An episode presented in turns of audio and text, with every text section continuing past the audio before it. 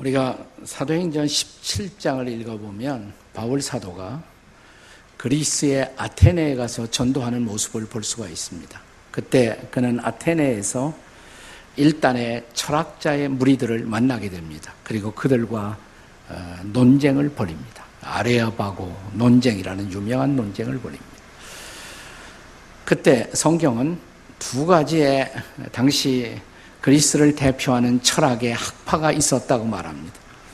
하나는 에피큐리안이라고 말하고 또 하나는 스토익이라고 말합니다. 우리는 흔히 이 두 개의 철학 사상이 주장하는 것을 우리가 한국말로 번역해서 소개할 때 이렇게 말합니다. 에피큐리안은 쾌락주의 이렇게 말하고 스토익이 주장하는 사상을 우리는 금욕주의 이렇게 말합니다. 에피큐리안은 인생의 최고선을 고통이 없는 쾌락, 행복에 초점을 맞추고 있습니다. 그래서 일반적으로 고난에 관해서 에피큐리안은 그 고난을 부정하는 그런 성향을 갖고 있습니다. 예컨대 고난의 극치인 죽음을 말할 때 에피큐리안들은 이렇게 말합니다. 죽음에 대해서 너무 걱정하지 마십시오. 왜냐하면 우리는 현재 살아있고 죽음은 아직 우리에게 오지 않았기 때문입니다. 그런데 우리가 죽는 순간 이미 죽음은 우리를 떠났습니다. 그러므로 죽음은 걱정할 것이 아닙니다. 일반적으로 고난이라는 주제를 다룰 때 에피큐리안은 그 고난을 부정하거나 회피함으로써 인생의 쾌락이나 행복을 추구하려는 철학적 성향을 갖습니다. 근데 반대로 스토익은 고난의 현실을 긍정합니다. 그리고 고난을 극복하라고 가르칩니다. 그리고 고난을 극복하는 핵심은 우리의 의지에 있다고 말합니다. 자기를 절제하는 의지와 덕을 통해서 우리는 고난을 극복할 수 있어야 한다라고 가르치고 있는 것입니다. 스토익의 최고선이 쾌락 혹은 스토익의 최고선이 덕이나 절제라면 에피큐리안의 최고선은 행복이나 쾌락이라고 할 수가 있습니다.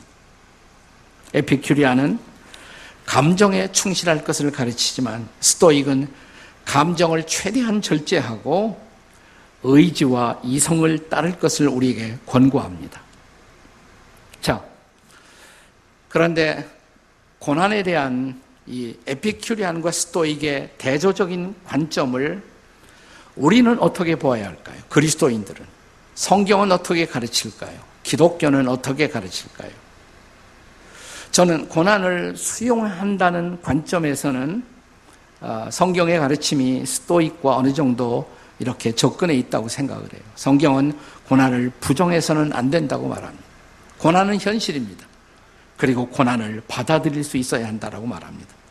그런데 스토익과 성경의 가르침의 차이는 어디에 있느냐면 어, 고난을 극복할 때 스토익은 우리의 의지, 절제와 의지를 통해서 고난을 극복해야 한다고. 근데 성경은 그렇게 가르치지 않습니다. 고난을 극복하기 위해서 우리는 하나님의 도우심을 구해야 한다라고 가르칩니다.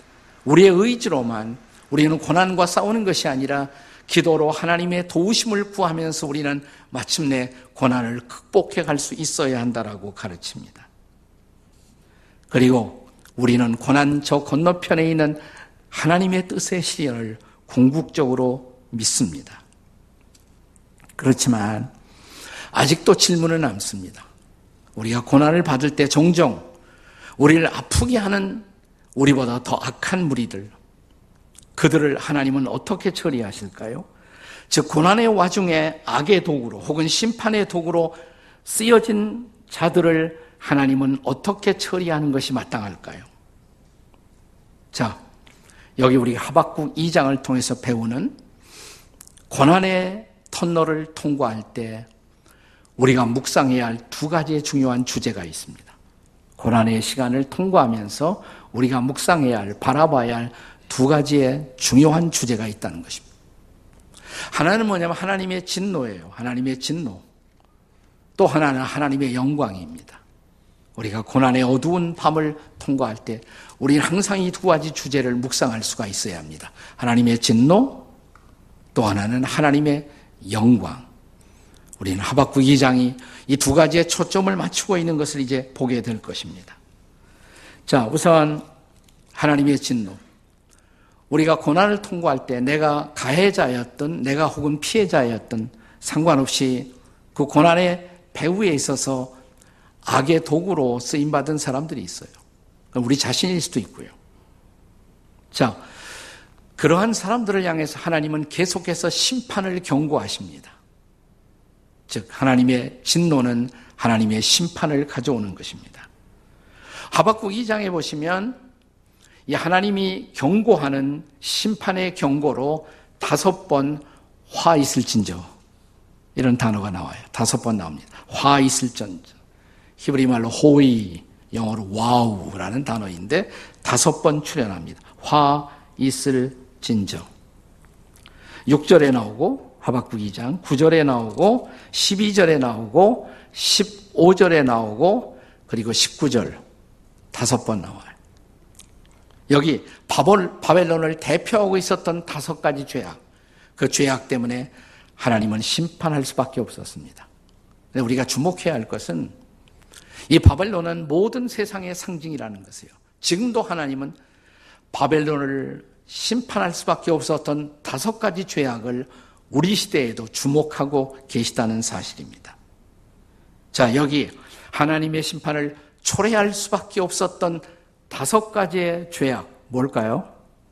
자, 그 첫째. 첫째는 탐욕입니다. 탐욕. 이게 하박국 이 장 오 절부터 팔 절 사이에 탐욕에 대한 화가 경고되고 있습니다. 자, 우선 육 절을 같이 읽겠습니다. 육 절 함께 같이 읽습니다. 시작. 화 있을진저 자기 소유 아닌 것을 모으는 자여 언제까지 이르겠느냐 볼모 잡은 것으로 무겁게 짐진 자여. 자기 소유 아닌 것을 자기 것으로 삼고 있는 사. 왜 그래요? 욕심 때문이죠. 탐욕 때문입니다. 근데 이게 육 절인데, 자, 육 절에 이런 탐욕에 대한 하나님의 진노, 화가 어, 경고될 수밖에 없었던 원인이 바로 직전 구절과 연결해서 볼 때 더 분명하게 드러납니다. 오 절에 보세요. 오 절에 자, 그는 바벨론을 가리키는 거예요. 그는 제국주의 바벨론을 가리키는 것입니다. 스월처럼 자기의 욕심을 넓히며 그는 사망 같아서 족한 줄을 모르고 자기에게로 여러 나라를 모으며 여러 백성을 모으나니 끊임없이 나라들을 침략하고 소유하고 그 소유를 넓혀가고 있다는 것입니다. 명백하게 그가 범하고 있었던 바벨론 제국의 죄악의 본질을 한마디로 말하면 그것은 탐욕입니다. 탐욕. 육 절에 볼모 잡은 것으로 무겁게 한다는 말은 본래 전당포 주인을 뜻하는 말인데요. 전당포 주인들이 부당한 방법으로 재물을 모으고 또 그 재물을 가지고 자기의 빚진 자들에게 갑질하는 것처럼 바벨론은 그런 역할을 하고 있다는 것입니다. 그는 이미 모은 것으로, 이미 점령한 것으로 만족하지 아니하고 더 많은 것을, 그리고 더 많은 것을 요구하고 있습니다. 여기 끊임없는 인간의 욕심이 있습니다. 우리 안에도 있죠, 그런 욕심. 저 유명한 세계적인 부호였던 록펠러에게 어떤 기자가 묻습니다. 당신은 모아놓은 이 모든 재물로 만족하십니까? 아니요. 얼만큼 더 모아야 만족하시겠습니까? 록펠러의 유명한 대답이에요. Just a little more. 조금만 더. 조금만 더 모으면 돼요. 근데 이게 끊임없죠, 이 조금만 더가. 네. 여러분, 십계명의 마지막 경고하는 범죄가 무슨 범죄입니까? 내 이웃의 집, 내 이웃의 것을 뭐예요? 탐내지 말라. 이 탐심이 십계명의 마지막 경고가 아닙니까? 내일 추석절에 우리가 다 모일 텐데 어느 크리스찬 집안에서 식구들이 모였는데 한 친구가 혼자서 계속 떡을 혼자만 먹고 있는 거예요. 나누지 않고. 옆에 있는 형제가 야, 너는 크리스찬으로서 서로 나누라. 그 말씀도 모르냐? 그러니까 그 친구 하는 소리가 아니, 너는 내 이웃의 것을 탐내지 말라. 그 말씀은 모르니? 네. 네, 십계명의 마지막 경고가 탐심입니다. 탐욕입니다. 그러나 이 죄에 대해서 성경은 또 어떻게 경고합니까? 야고보서 일 장 십오 절, 우리가 잘 아는 말씀이죠. 같이 읽습니다. 시작. 욕심이 잉태한 즉 죄를 낳고 죄가 장성한 즉 사망을 낳느니라. 즉 욕심은 마침내 사망을 초래한다는 것입니다. 자, 이제 두 번째 죄악에 대한 경고, 하박국 이 장에 드러나는 바벨론에 대한 두 번째 죄악, 구 절부터 십일 절까지인데 이기심에 대한 하나님의 진노입니다. 자, 구 절. 구 절에 나타난 두 번째 화에 대해서 같이 읽습니다. 함께 시작. 재앙을 피하기 위하여 높은 데 깃들이려 하며 자기의 집을 위하여 부당한 이익을 취하는 자에게 화 있을진저. 강조된 중요한 단어는 부당한 이익이란 단어입니다. 부당한 이익.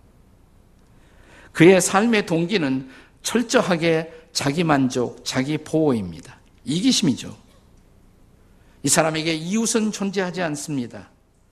네, 이 사람에게 너의 하나님과 내 이웃을 사랑하라는 말은 전혀 적용되지 않는 사람입니다. 자기 욕심밖에 없어요. 자기 이기심밖에 없어요. 자기 만족밖에는 없습니다. 하나님 이런 사람을 기뻐하실 거예요. 네.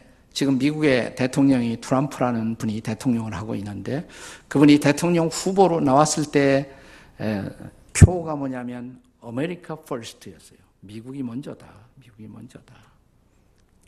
적지 않은 복음적 크리스천들이 그분을 지지했습니다. 자, 만약 그분이 God first, 하나님 먼저 그랬다면 그분을 지지하는 것이 당연하죠.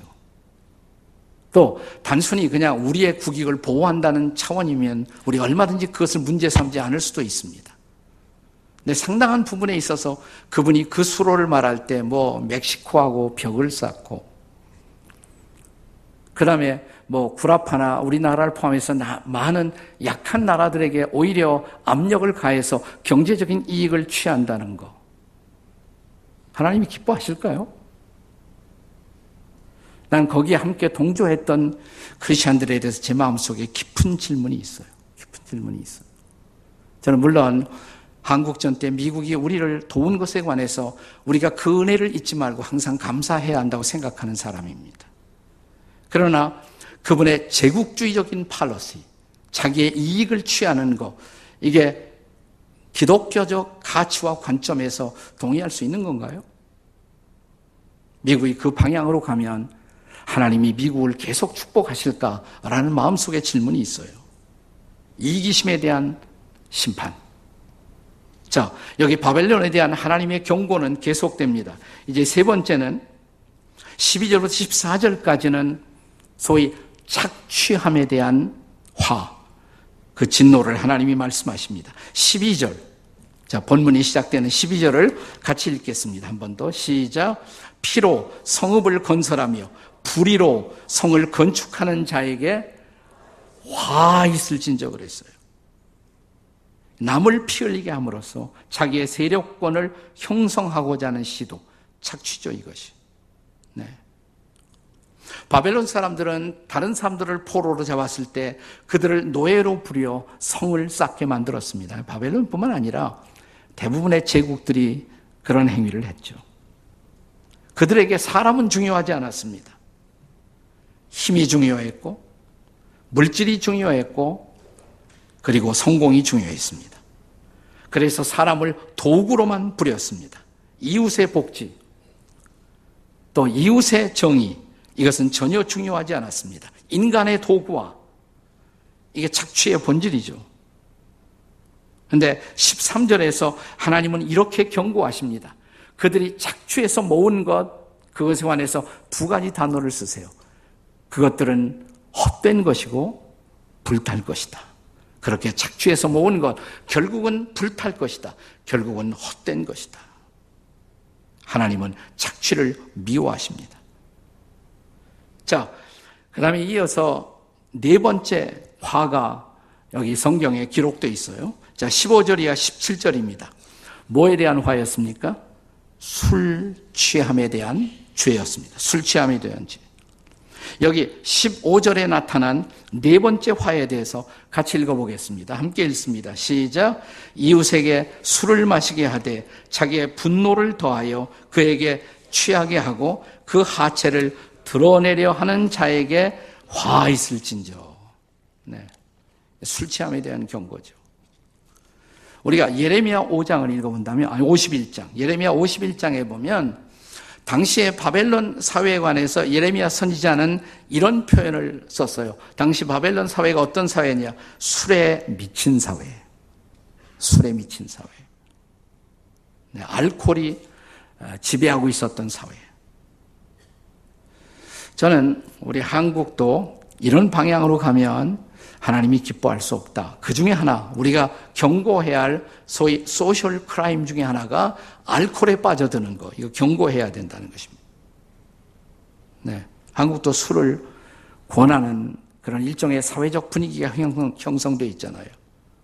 아마도 술의 절제를 한국 땅에서 미덕으로 간주하는 한국의 유일한 집단이 있다면 그것은 아마 개신교일 것입니다.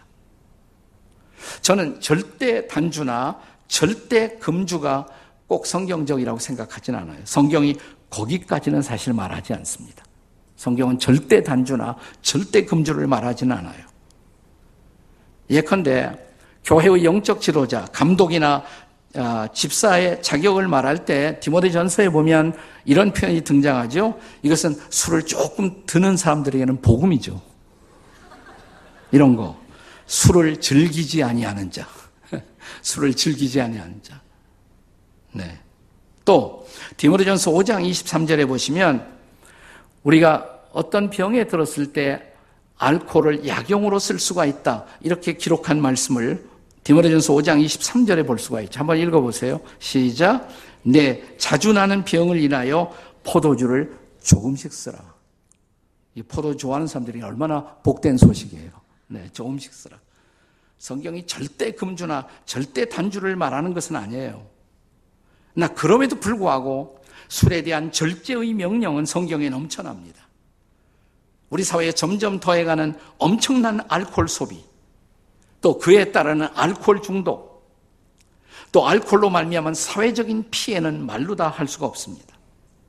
얼마 전에도 그 술에 만취해서 운전을 하다가 무고한 생명들의 죽음을 초래했던 한 유명 배우 남편의 사고. 우리가 기억하잖아요. 생생하게.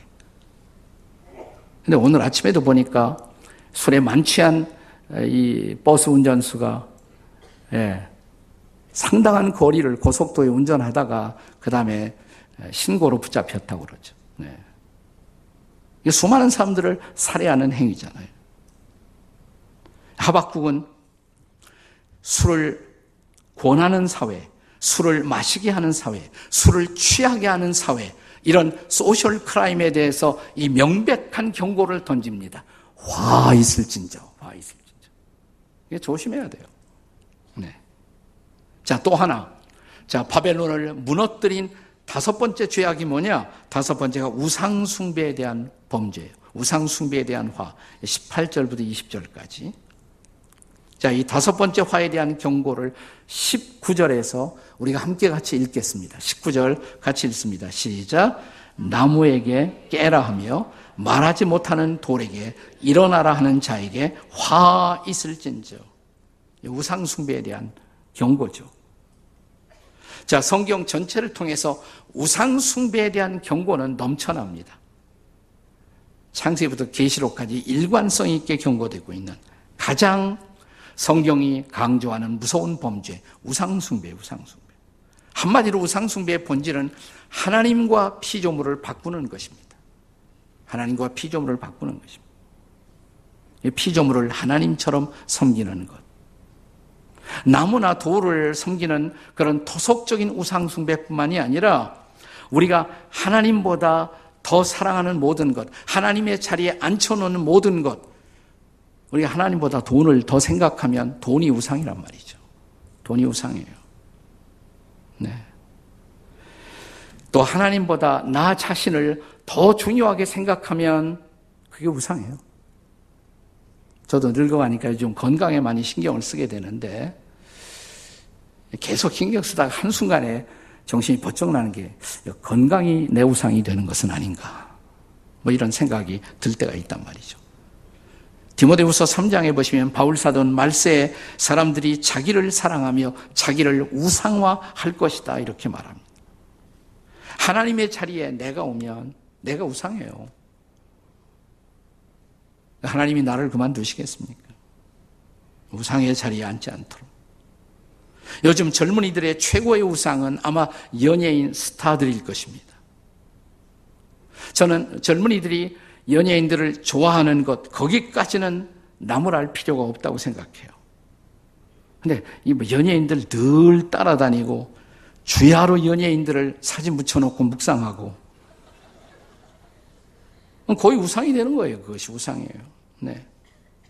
자, 우리가 이런 우상들을 극복하기 위해서 정말 주님이 주님 되기 위해서 우리가 이 땅음씩 주여 이렇게 부릅니다마는 제가 늘 얘기합니다만 가끔씩 주여 하지 말고 이렇게 바꾸어서 불러보세요. 주인님, 마스터, 그분이 우리의 주인이란 말이죠. 삶의 주인.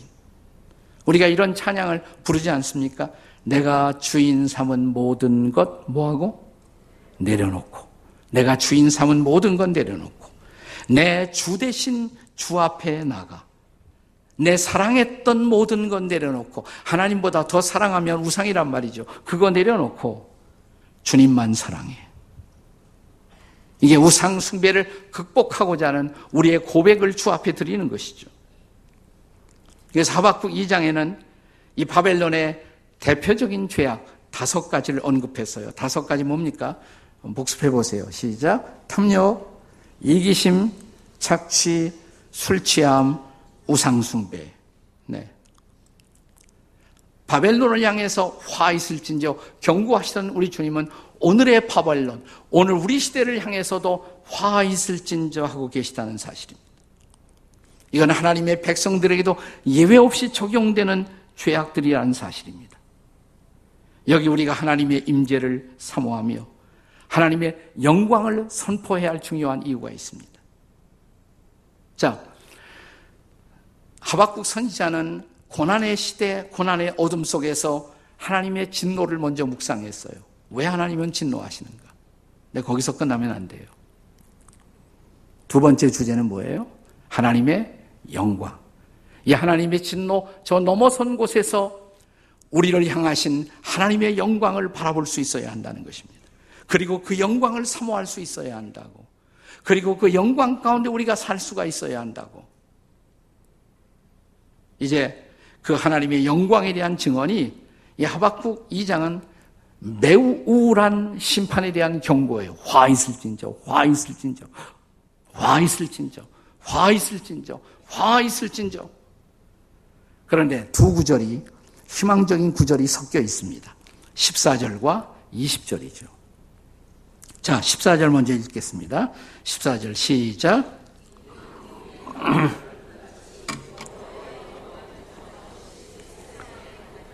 네, 물이 바다를 덮음같이 여호와의 영광을 인정하는 것이 온 세상에 가득함이라. 자, 심판 건너편에서 우리는 하나님의 영광을 바라보고 그 영광을 인정할 줄 알아야 한다는 것입니다.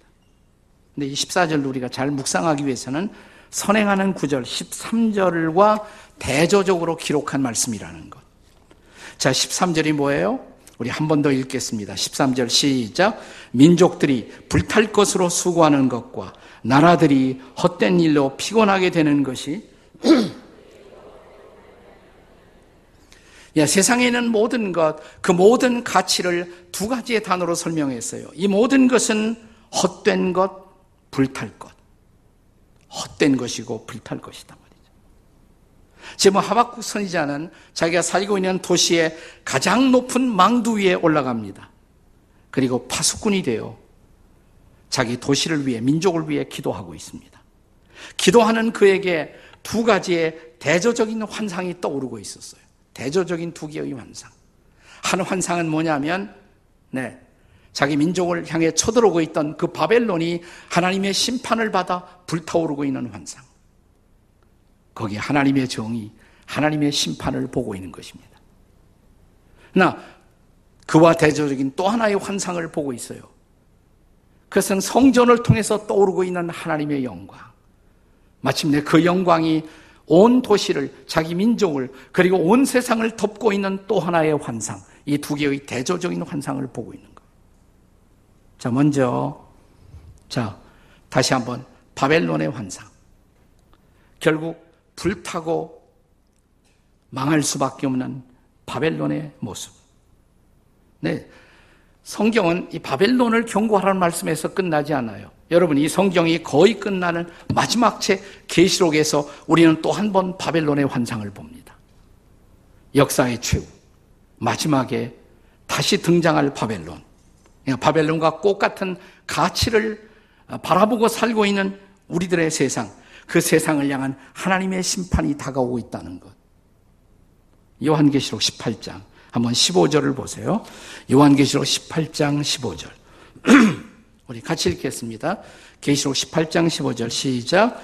바벨론으로 말미암아 치부한 이 상품의 상인들이 그의 고통을 무서워하며 멀리 서서 울고 애통하며 십육 절 이르되 와 있도다 큰 성이여 세마포 옷과 자주 옷과 붉은 옷을 입고 금과 보석과 진주로 꾸민 것인데 십칠 절 자 그러한 부가 한 시간에 망하였도다. 바벨론의 심판이 역사의 마지막 날에 재현된다는 것입니다. 똑같이 하나님이 바로 우리 시대의 모든 사치스러운 문화, 우리 시대의 모든 물질적인 문화, 우리 시대의 하나님을 망각한 이런 문화에 대해서 하나님이 마지막 심판을 할 거라는 것. 오늘 우리가 추구하는 많은 사람들이 가치라는 것은 결국 이 헛되고 불탈 것을 붙들고 있다는 것입니다. 근데 그것은 다 하나님 앞에 무너질 것이란 말이에요. 하지만 하박국 선지자가 망대 위에서 보았던 또 하나의 환상, 다른 환상, 무슨 환상이에요? 하나님의 영광, 하나님의 영광. 십사 절에 물이 바다 덮음같이 하나님의 영광이 가득한 새로운 세상, 새 하늘, 새 땅을 보고 있는 것입니다. 그런데 그 영광은 성전에서부터 시작되고 있다는 거예요. 자, 본문의 마지막, 하박국 이 장의 마지막 구절, 이십 절이죠. 마지막 절. 한번 같이 읽어보세요. 마지막 절 시작. 오직 여호와는 그 성전에 계시니 온 땅은 그 앞에서 잠잠할지니라. 세상은 시끄럽습니다. 예. 세상은 온갖 전쟁과 그리고 전쟁의 소문으로 가득 차 있고 온갖 허영과 갈등의 소문으로 가득 차 있습니다. 그런데 성경은 이렇게 말합니다. 세상이여 잠잠하라고. 하나님이 다스리신다고. 성전에서부터. 이 성전은 성전조차도 한때 하나님의 영광을 외면했던 적이 있어요. 성전에서 일어나는 최대의 비극이 있다면 영광이 성전에서 떠나는 것입니다. 근데 에스겔에 보면 그 하나님의 영광이 다시 돌아와요. 성전으로. 아주 다이나믹하게 묘사하고 있어요. 하나님의 영광이 다시 돌아온다고. 다시 돌아. 나는 오늘 한국교회 안에 그 영광이 다시 돌아올 수 있기를 기도합니다. 나는 그 영광이 우리 교회에 다시 돌아올 수 있기를 기대합니다. 그리고 성도들이 무엇보다 그 영광만을 사모하는 것. 세상이 추구하는 물질주의나 성공주의가 아니라 하나님의 영광을 사모하는 것. 그때 하나님이 지배하는 새로운 세상을 보게 될 것입니다. 이게 우리가 기다리는 마지막 세상의 모습이에요. 마지막 심판이 있고 나서 심판 건너편에서 기다리는 새하늘 새 땅의 모습, 어떤 모습일까요? 자, 심판이 지나간 세상. 이제 구원받은 모든 사람들이 각 나라, 각 족속, 각 방언, 방언 가운데서 하나님의 보좌 앞에 나와 엎드리며 하나님을 예배하는 환상. 계시록에서 보셨어요? 네, 계시록 칠 장 구 절. 한번 같이 읽겠습니다. 계시록 칠 장 구 절 시작. 이 일 후에 내가 보니 각 나라와 족속과 백성과 방언에서 아무도 능히 셀 수 없는 큰 무리가 나와 흰 옷을 입고 손에 종려가지를 들고 보좌 앞과 어린 양 앞에 서서 십 절 큰 소리로 외쳐 이르되 구원하심이 보좌에 앉으신 하나님과 어린 양에게 영원히 있도다. 영원히 있도다. 아멘이십니까? 네. 이런 예배자들의 화답, 그 예배자들이 그 예배하는 광경을 마지막 환상을 보면서 뭐라고 화답하느냐 하면 계시록 칠 장 십이 절에 보시면 이렇게 화답합니다. 우리의 화답이에요. 예배자의 화답. 시작. 이르되 아멘 찬송과 영광과 지혜와 감사와 존귀와 권능과 힘이 우리 하나님께 세세토록 있을지어다. 아멘. 이게 마지막에 바라볼 환상이에요. 이 마지막 승리의 영광을 보는 사람들, 마지막 예배의 영광을 보는 사람들은 오늘 세상이 아무리 어두워도, 오늘 세상이 아무리 더러운 것으로, 오염된 것으로, 그리고 진실이 아닌 것으로 덮여져 있어도 우리가 그것을 두려워할 필요가 없단 말입니다. 우리는 장차 올 하나님의 영광을 바라보면서, 새하늘 새 땅을 바라보면서 오늘을 견딜 수 있어야 합니다. 오늘의 고난을 이길 수가 있어야 합니다.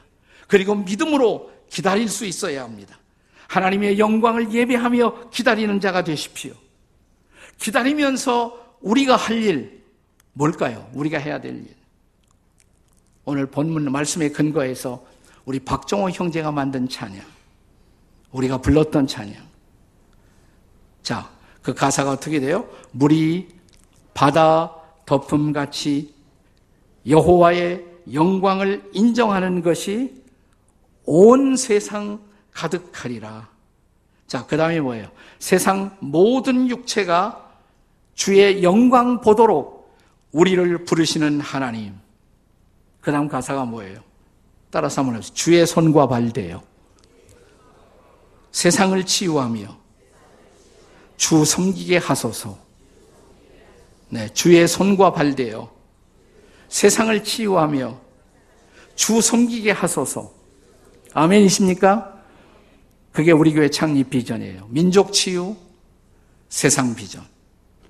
그런데 이 마지막 영광의 비전을 보는 사람들은 가만히 있는 것이 아니에요.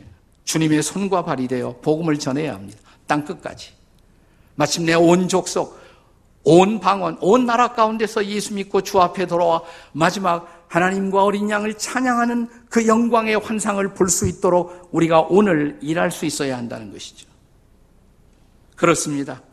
주의 손과 발이 되어 민족을 치유하고 세상을 변화시키며 하나님의 영광을 선포하는 우리 교회, 그리고 우리 민족이 될 수 있기를 주의 이름으로 축원합니다. 이 추석절도 우리가 모여 앉아서 좀 가족들이 함께 기도하며 연약한 지체들을 위해서 축복하고 기도하고, 아직도 북녘 땅에 이 찬양을 마음대로 부를 수 있는 그 어두움 속에 하나님의 빛이 임하도록, 하나님의 영광이 임할 수 있도록 함께 기도하는 저와 여러분이 될 수 있기를 주의 이름으로 축원합니다.